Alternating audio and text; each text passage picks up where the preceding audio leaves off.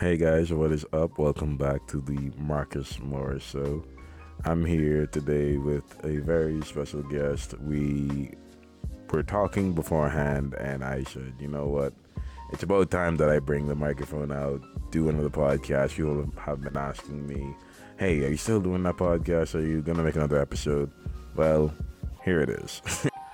the topic may not be something that you expect to be on this show, and honestly, I didn't expect it either but we're going to be talking about bicycles and really about quality of bikes, cycling, what are some bikes made of, and possibly what bikes you should get. Spoiler alert, it depends. so if you guys are interested in that, keep listening, and I hope that this adds value to your life. So, like I said, I'm gonna start this in the middle of what we're talking about. So, for the carbon fiber thing, and then we had the steel. Mm-hmm. So, you were saying that the joints were gonna be the weakest part, right? Yes, yes. So, to like do a quick recap and also like uh kind of forward the progression of this conversation. We were talking about exactly what he was saying: carbon fiber steel, aluminium, alloy bike components, right? So I showed him a picture of one of my carbon fiber wheel sets that I had crashed on during a race and how it just kind of the best way that it was described uh, after the crash was that it was like paper mache, but if paper mache was as brittle as like a Dorito with uh, really long chains of its fiber or whatever. That's a really, really, really flaky Dorito. Exactly. really, yeah, really, really flaky. Yeah. Like the crumbles that are at the bottom of the bag type flaky. exactly.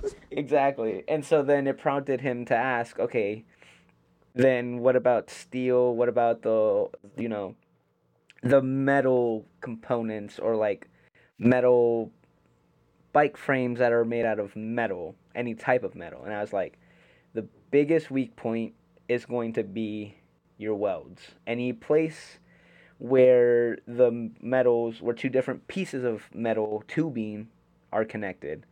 And um, to continue on that, um, the reason why is because that will always be your weak point. Doesn't matter how strong, how good the weld is you're you're not you're not physically and chemically able to bond those two pieces of metal. You're only able to kind of fuse them with a certain type of medium because when you weld something, you're adding more material that will essentially be like the Spider-Man, uh, what's it called? Uh, Homecoming meme where he's like uh, he has all his webs trying to hold together the ship. Trying to pull like two things together. It's, yeah, that one? Yeah, exactly. So it's essentially that, and and as, as soon as you what's it called introduce more stress into that middleman, aka the welds, it's it's gonna give out at some point, or you know over time it will give out. So that's that's the like that's a way of thinking why bikes made out of some sort of metal end up breaking there. Not to say that they can't break anywhere else. They're just more prone to cracking in those certain areas because again, high stress, not the not not chemically like bonded together like how the resin does with carbon fiber. And it's just metal has a, a higher like well i guess lower fatigue in the sense of like the more you bang it bash it you know pull it through the wringer the easier it's going to end up stretching it's going to end up uh, compressing and all that like all that accordion stuff uh will what's it called? Fatigue the metal. Like you're, you're giving it a workout and now you like all your all its muscles are just like uh, string cheese, essentially. Yes. So that's that's something that I wanted to go on, right? So for bikes, is there only two types? Is there only carbon fiber and metal types of bikes? Are they the only two frames that exist right now? Um, that are viable for consumers. It's a possible maybe. Because I'm like thinking Apple made a titanium phone, so is that like a titanium? No, no, no, no. Yeah, like, yeah, yeah, yeah, yeah. There's what's it called? Um, there, there's any metal that what's it called has been put onto cars has most likely, and I mean more like heavily emphasizing on the most likely, been put on bikes too, or used in like the back bike industry because titanium has been oh what's it called is one that has almost a cult following because of its characteristics. Same thing with steel. Not the lightest, definitely not the lightest, but there's still a few people out there, a few like a, a, a min- minority of people who swear by it and who really enjoy it. And then again, you have your your alloys, like certain type of aluminum that was only really in like that was popular in like the 2000s or whatever that you know for some reason a company still makes and whatnot. And then you know you got your ever evolving aluminums nowadays. So almost almost any metal that's been used in like car manufacturing or whatever for whatever reason has been adapted into the bike world. Now for those that what's it called? For the bikes that aren't made out of metal excluding carbon fiber because we've already talked about it there are some that are emerging i know that there's i can't remember if it's a company or if it's like a, a startup of some like big brained like man but there is a bike or bikes out there that are made out of bamboo What? Yes. Yes. I know. You like you're looking at me like that there's no way. I'm telling you, bro. That's There crazy. yeah, it is. It is. And the reason why well the the biggest like thing that you know deters people from doing something like that or uh, taking a, a feat like that is there's no way of easily you know making uh, shapes of modern bikes with pieces like that and still being able to joint them together. Yeah. because again with the carbon fiber you have resin. That's what essentially holds the entire bike to, uh, the entire bike frame together right? And then with metal you have ways of connecting them fusing them together and boom you have an actual like bike So it kind of like mass producer type of thing. Like they have to figure out like a whole new system just to. Yes, exactly.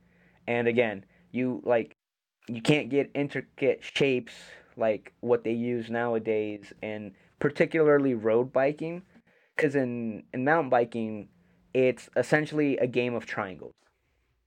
You make a a really long triangle in the what's it called? In the front, a really no no no. A really long triangle in the rear and then like a really beefy triangle in the front and boom, you have yourself a downhill bike. So I'm someone, I'm just a random guy, Yeah. and I say, okay, I want to buy a bicycle. And you know, the first place I'm going to is Walmart. and I see a bike that's like for 130 Uh-huh. and the bikes that you're recommending to me are like 500 and plus, right? And Yeah, yeah, that's fine. But I want to know what am I paying for? Because I'm thinking, okay, if the frame is probably going to be the most expensive part, why can't I just buy a Walmart bicycle, Mm-hmm. get the frame off of that, and then change the other parts out? And this is where I will say in the simplest terms is the R&D and build quality.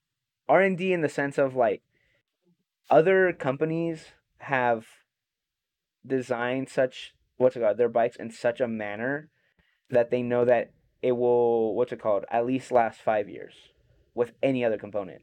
With Walmart like they're they're I don't I don't know what's been going on as of recently because some of their bikes have changed. I'm not gonna lie to you, but it's not to the point where like good bikes are now. And I say good bikes in the sense of anything that's above five hundred dollars, like MSRP or whatever, right?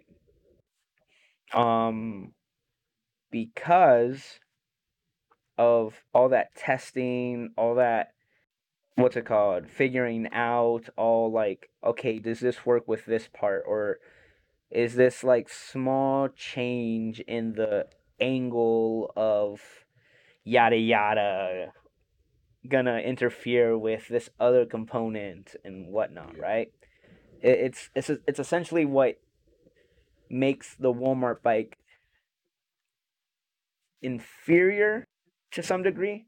It, they they have their place. I will say that they have their place. They if they can get you from point A to point B, and you want nothing else, then they have their place.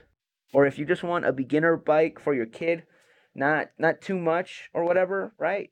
Get them. You can get you can get them a twenty inch uh BMX bike from Walmart. Again, the like those those bikes have their place. Everything has their place. Even Walmart. exactly. Exactly. But I'm just thinking like since bikes, like you've said, have been used uh, out of almost every car part.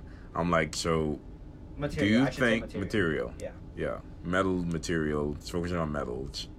Do you think that Walmart bikes made of scrap metal?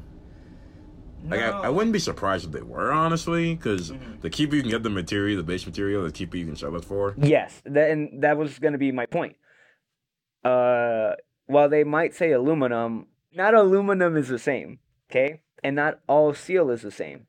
This, like, best way I can sum it up is like you have your stainless steel, you have your carbon steel, and then you have like your aluminums from like cans and whatnot, and then you have your aluminums from a regular like tinfoil whatever the crap, right? Anything anything else that's not a bike or what or or whatnot, right? Components that people like little little bits of aluminum that people use on like little technology or whatever, right?